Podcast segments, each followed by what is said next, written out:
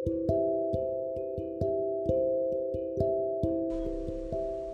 ini podcast episode pertama aku.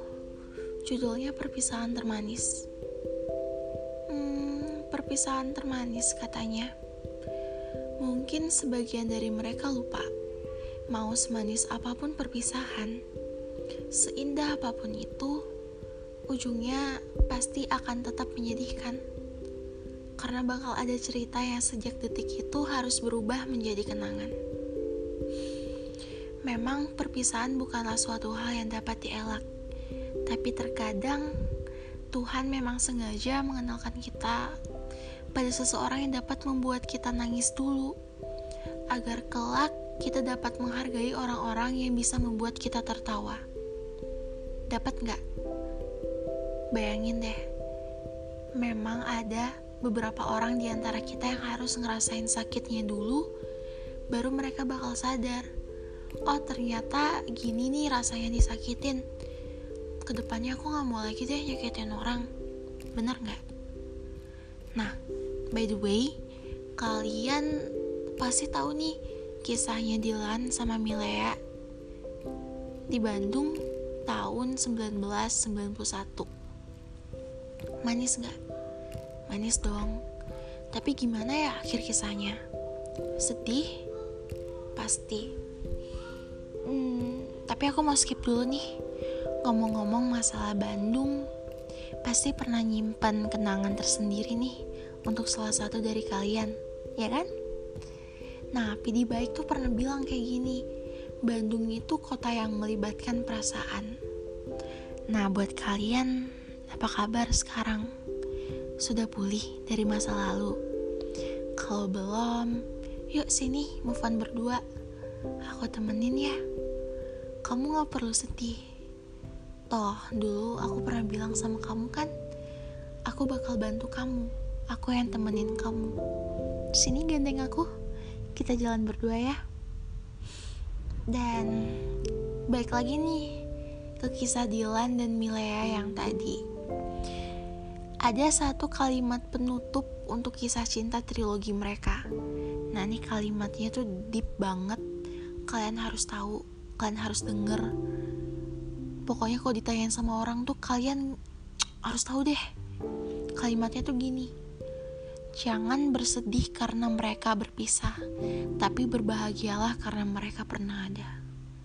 Dapat nggak feelnya nah kita tuh emang gak pernah bisa menentukan akhir kisah seperti apa yang akan terjadi kisah kita udah ditulis oleh penulis terbaik dan terbijaksana di dunia ini.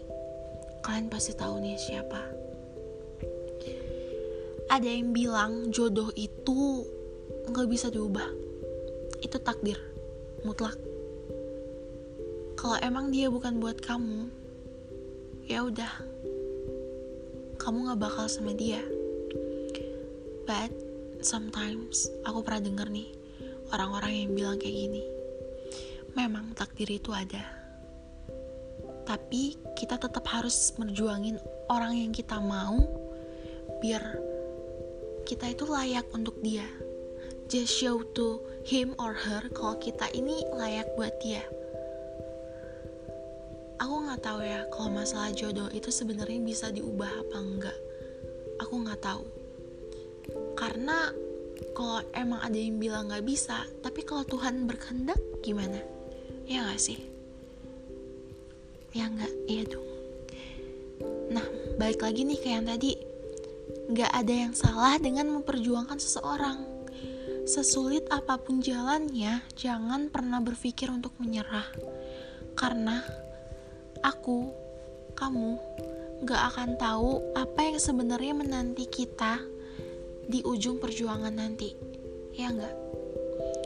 Bisa jadi kalau kita nyerah sekarang kita nggak bakal bisa dapet apa yang kita mau nanti. Terus aku pernah baca nih kalian pasti sering overthink kan aku pernah baca kalau overthink itu bisa ngebuat kita kehilangan sesuatu yang padahal itu tuh milik kita.